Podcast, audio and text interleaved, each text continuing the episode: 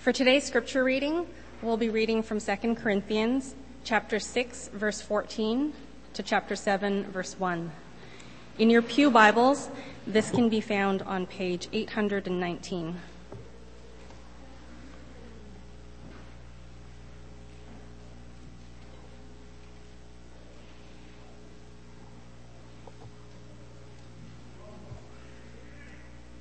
Second Corinthians 6, 14. Do not be yoked together with unbelievers. For what do righteousness and wickedness have in common? Or what fellowship can light have with darkness? What harmony is there between Christ and Belial? What does a believer have in common with an unbeliever? What agreement is there between the temple of God and idols? For we are the temple of the living God. As God has said, I will live with them and walk among them and I will be their God, and they will be my people. Therefore, come out from them and be separate, says the Lord. Touch no unclean thing, and I will receive you. I will be a father to you, and you will be my sons and daughters, says the Lord Almighty. Since we have these promises, dear friends, let us purify ourselves from everything that contaminates body and spirit, perfecting holiness out of the, out of the reverence for God. May God bless the reading of His word.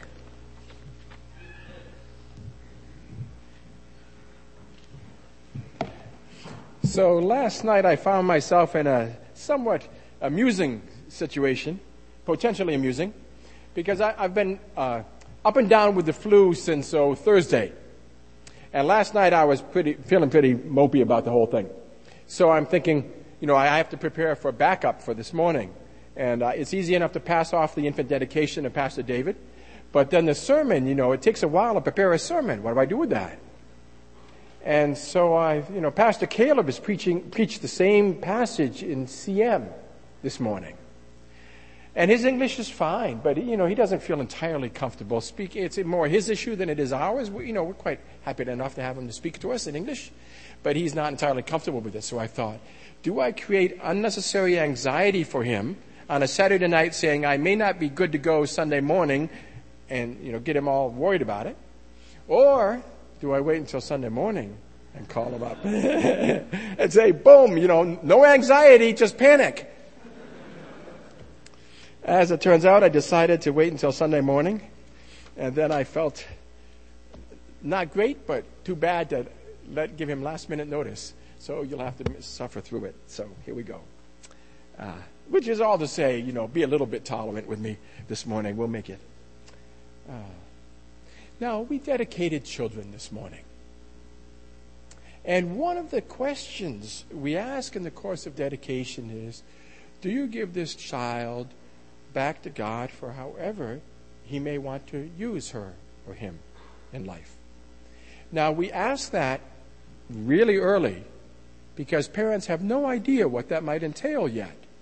They may have some theoretical idea, but until it actually comes time where maybe God wants their child to move overseas into an underserved area and use their vocation and use that opportunity to spread the gospel, or until it comes time that God actually calls their son or daughter to leave that vocation and go into Christian vocational ministry, the parents really don't know all that's involved. Now, the thought of being separated from your kids for four or five years at a time or your grandkids, you know, that doesn't occur to parents when they're dedicating their children. So we get them young before they realize what's going on.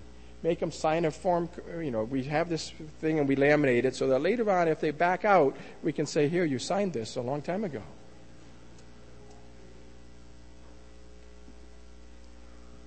God challenges us. He challenges our cultural values, our commitments. You know, I, I, think probably for Asians, this thing about children is one of the biggest concerns we have. That they grow up comfortable and well educated, that they be successful in life. For Anglos, too, we want to be caring for our children and providing for them. One of the biggest challenges that Irene and I faced, whether Asian or American, one of the biggest challenges we faced when we were overseas is the implications being overseas had for our children. It's okay for me, for Irene, we signed up for this. But what about the implications for our children? When I was overseas, I had a colleague who taught with me for a few years.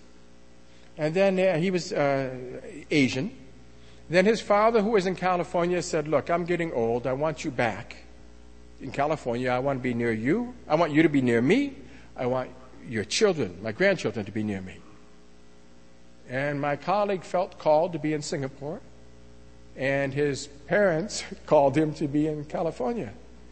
So he picked up and he moved to California because the calling of parents is greater than the calling of God sometimes in Asian culture. And one of them, the, the principal was actually talking to us, and he turned, uh, explaining the situation, and he turned to those of us who are Westerners and said, "We know you don't understand this." Oh well, we do understand it, you know.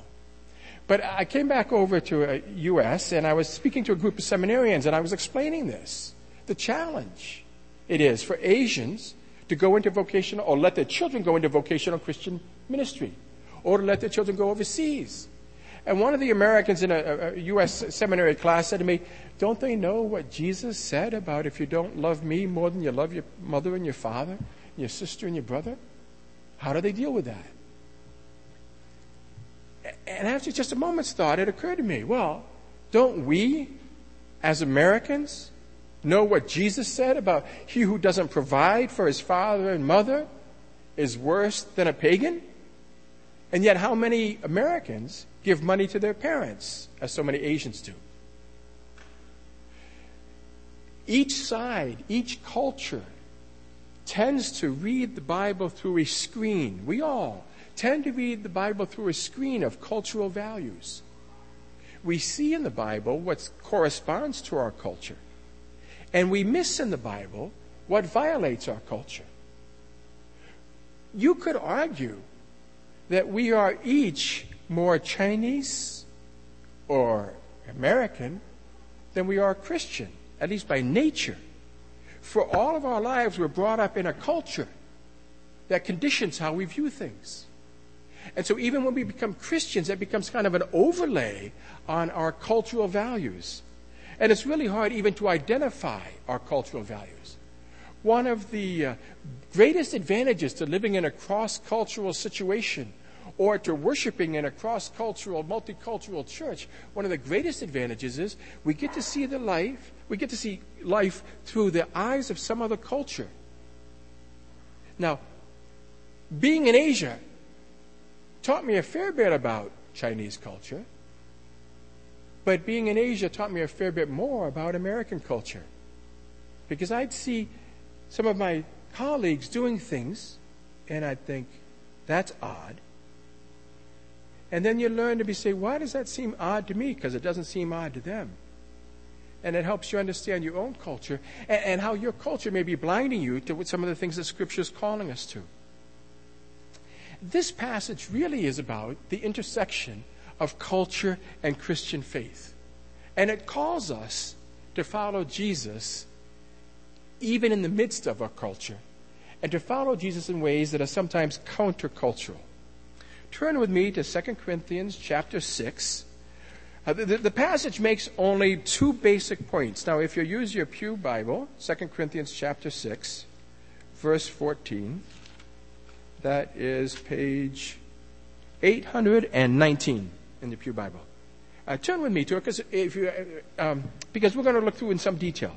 Now, this passage makes only two basic points. It makes each point several times. Take a look at the first point.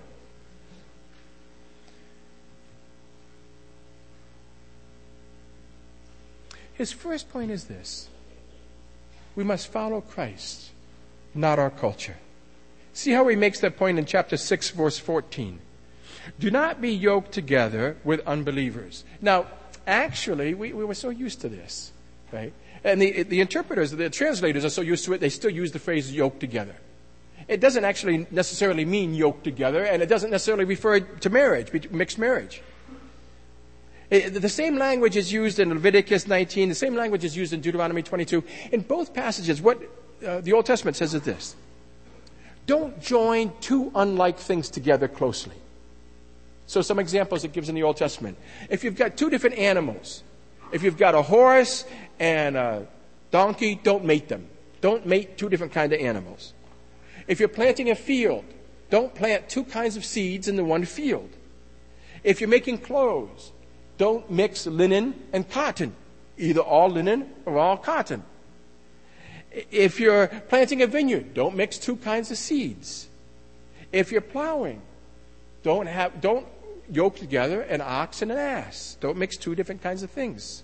Again, if you're making clothing, not two different kinds of garment, eh, not, garment not made from two different raw materials.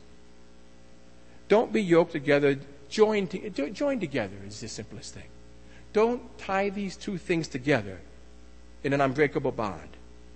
And so he's saying to Christians, don't be joined together in a fixed relationship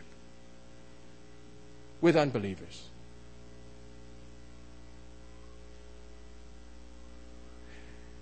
Verse 17, he repeats the idea. Uh, verse 17a. Come out from them and be separate, says the Lord. See, you're a different kind of people. Come out and be different. Be, be separate. And, and, this is a quotation back from Isaiah 52. In Isaiah 52, God's people were in exile among the Babylonians. And God brought them out of exile. He says, Look, when you come back out of exile, when you leave Babylon, and when you come to the new country, don't bring their stuff with you. Don't bring their culture. Don't bring their ways of doing things. Don't bring their idols and their gods to worship. Come out from them and be separate. Be different because you are different, he says.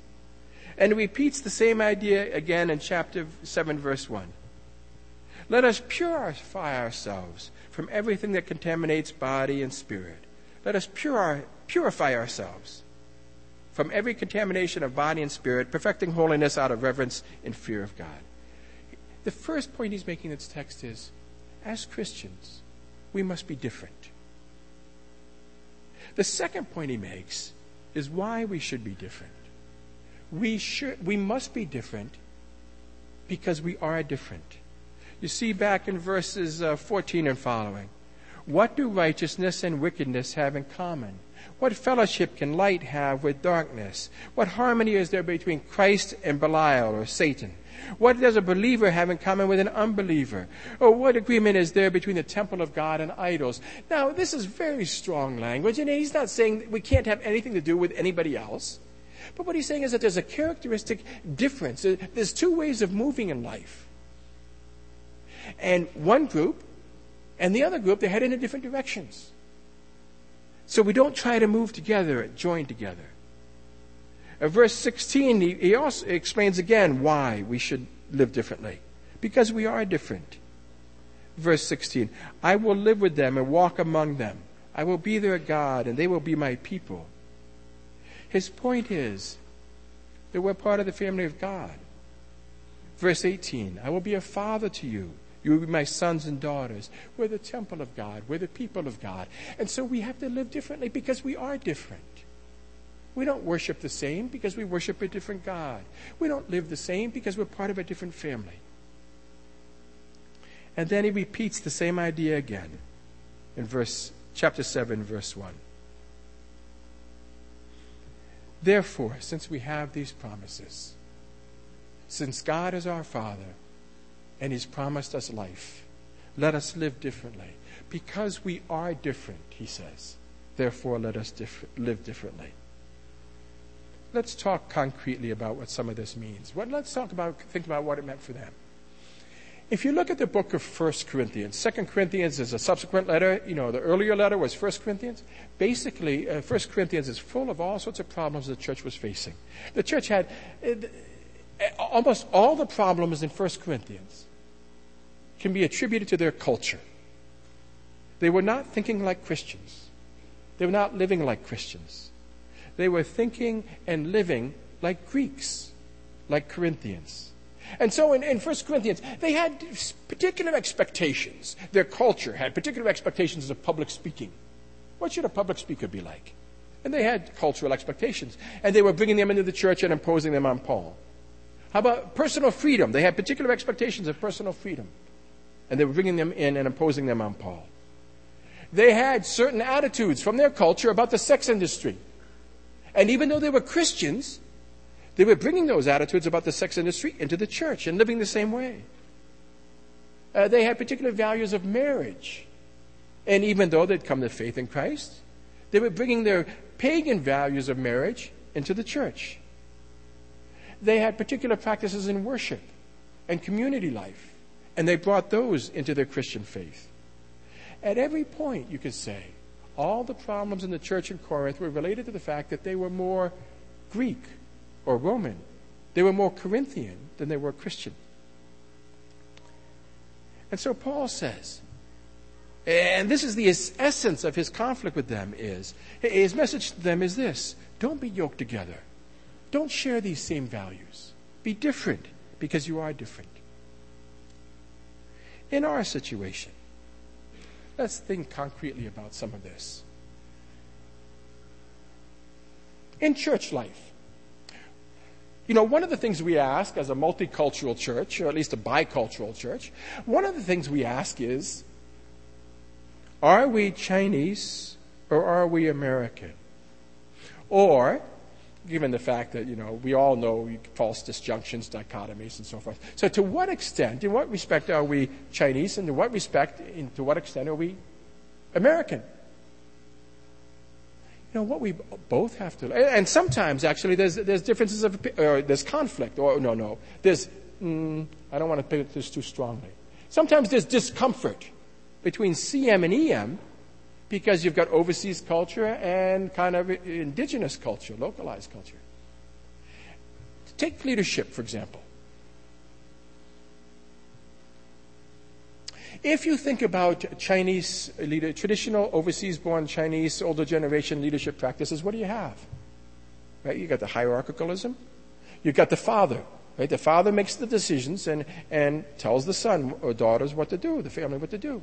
You know what Confucius said? You know a truly filial son, and every son, the, the key thing in a son is he must be filial. But you know a truly filial son because three years after his father died, he still does everything his father told him to do the way his father told him to do it. If you're Chinese culture, as a son, you will always obey the father.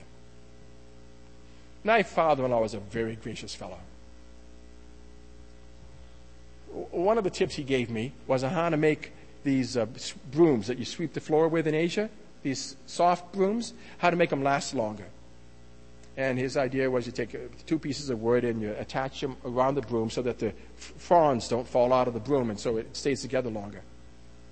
Well, it take, the brooms cost two bucks. I mean, that's two bucks, two ringgit two, two dollars Malaysian, which is about 80 cents US. It's not worth the trouble, you know. But if I'm going to be respectful, then I will take two pieces of wood and attach them and tie the broom up and keep it last longer. Now, how do you th- how was American authority structure? I do what I want. Right? And so, how you well, how's authority going to work in a multicultural church? For Chinese, one way of authority seems natural, and for Americans, a much different way of authority seems natural. And the risk is that each of us will act from a cultural perspective rather than from a biblical perspective. How does the gospel affect how we exercise authority. A lot of people use this passage to urge Christians to marry only Christians. And it's certainly legitimate to use that way. Okay?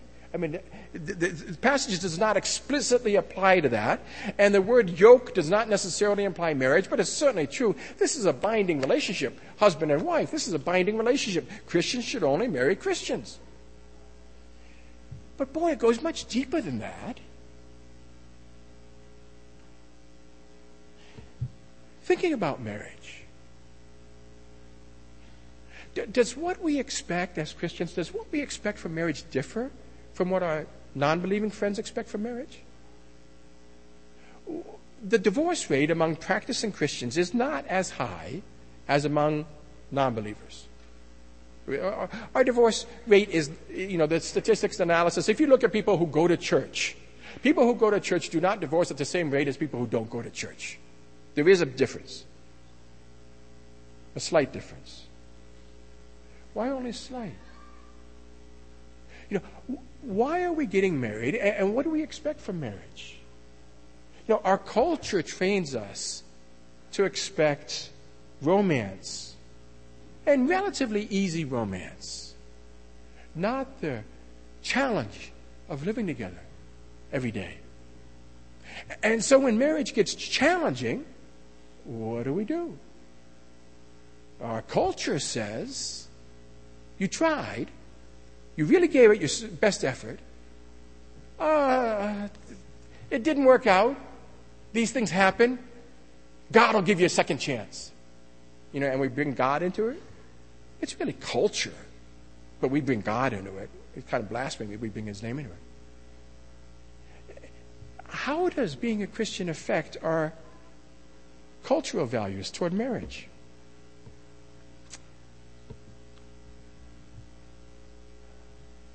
How about? How does, how does being a Christian affect our jobs? You know, I think that we have sense that, you know, certain jobs we should not be in because we're Christians. You know, we should not be, we should not be, be beneficiaries of the sex industry. We should not invest in the sex industry. We should not run, you know, we should not be pimps. We should not run brothels because we're Christians.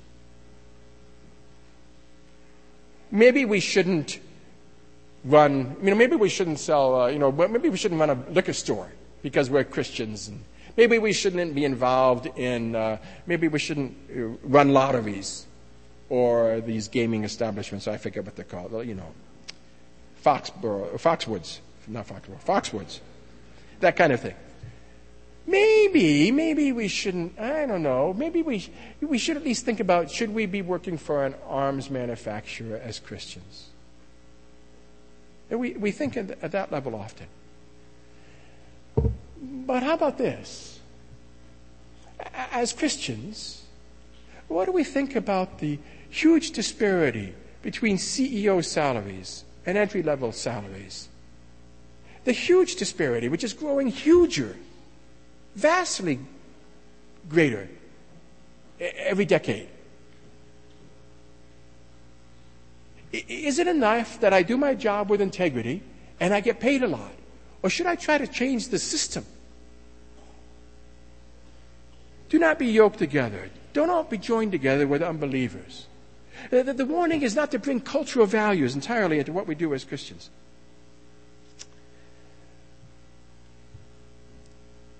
How about Christians in politics? You know, there was a, a time ago, uh, maybe I'll try not to keep use names in this, you know, that we had an evangelical president.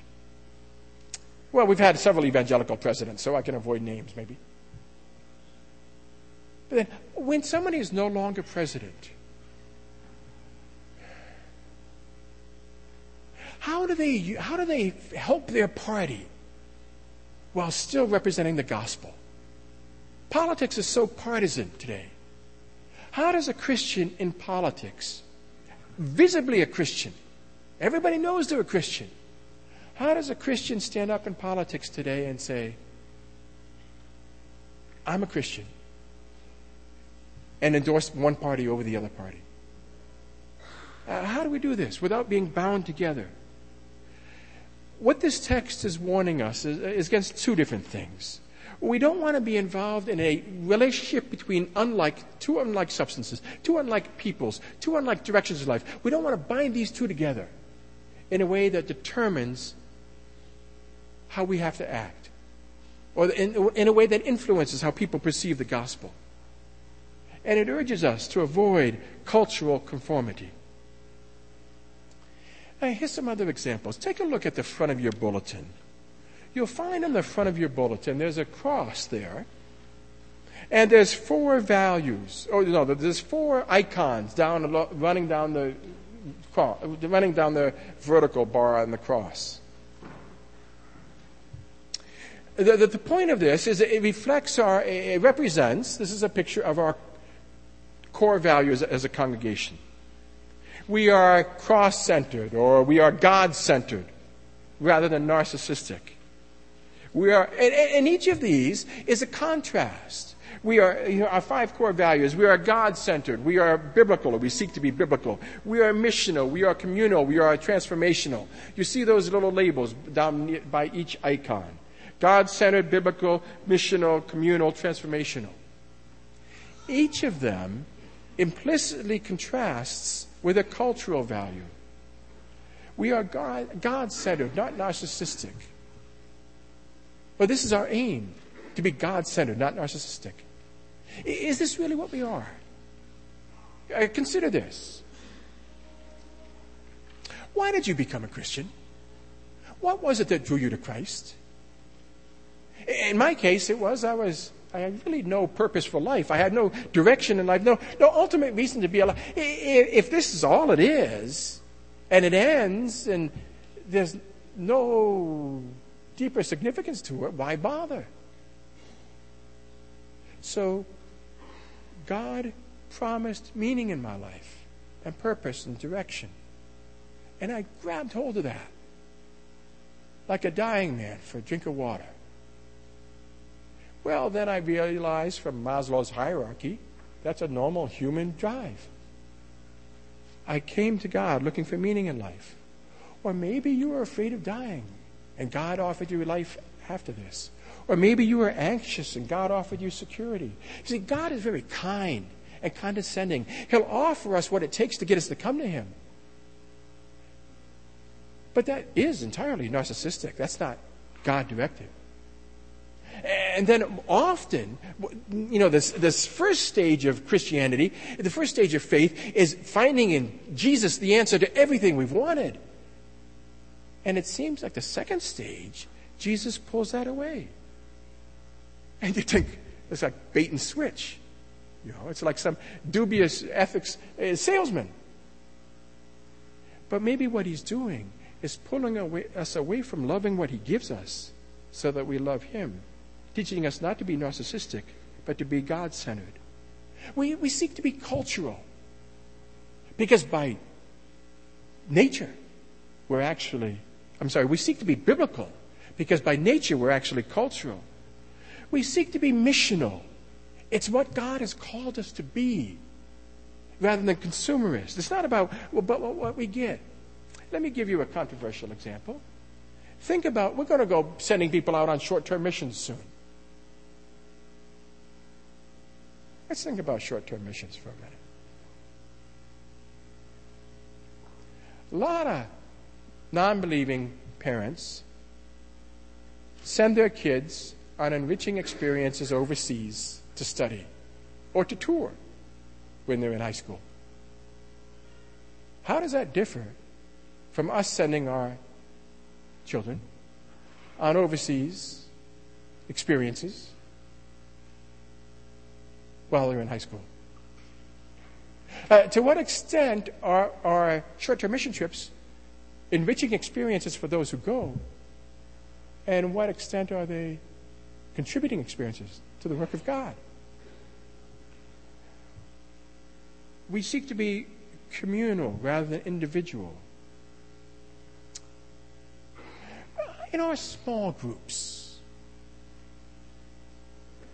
why are we part of the small if we enjoy our small group why do we enjoy it uh, if we are frustrated with our small group why are we frustrated with it uh, are we coming because we like to be hanging out with other people of the same age how does that differ from a, a group of friends from work that go out to the pub on a friday night well we go to church we don't drink booze we, you know, there's a pub and there's a booze, but how is there different in the cultural value? Are our small groups anything different than a group of like minded people hanging out together, enjoying each other, because we all need friendship? Transformational versus transactional. You know, really, here's the thing. Often Christianity is, you know, often the gospel is this that Jesus died for my sins so I can be forgiven. Transactional. Eh, eh, there's a transaction. My sin is passed to him, he dies. His holiness is passed to me, I live. And that's all there is to it. I mean, that's a great deal. Entirely cultural. You know, somebody gives me something and I don't have to give anything in return. Uh, but we proclaim a gospel that's transformational. Uh, God does not just send Christ to die for my sin and leave it at that. He wants to change me from the inside so that I become God directed. I become biblical. I become missional. I become communal. I'm transformed. In a great many ways, our faith tends naturally to be cultural and self centered. What this passage calls us to is to identify ways in which actually our faith has changed us so that we're not cultural, but we're biblical. That it's not about what we're getting from God, about how we're serving Him. Paul calls us not just to personal relationships, which are uniquely Christian, but to deeper underlying values, which are uniquely Christian. Do not be yoked together with unbelievers. For we are the temple of the living God. As God has said, I will live with them and walk with them and be their God. Come out from them and be separate, says the Lord. Since we have these promises, dear friends, let us purify ourselves from everything that contaminates body and spirit, perfecting holiness out of reverence. Let's pray together.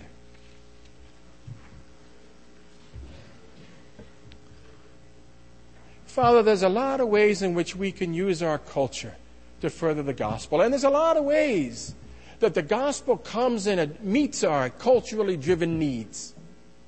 But we pray, Father, that you would help us, that we might discern what is actually cultural and what is actually biblical, that we might be more than just Asians or Americans, but that we might be Christians, that we might be more than simply products of our culture, that we might be products of the gospel.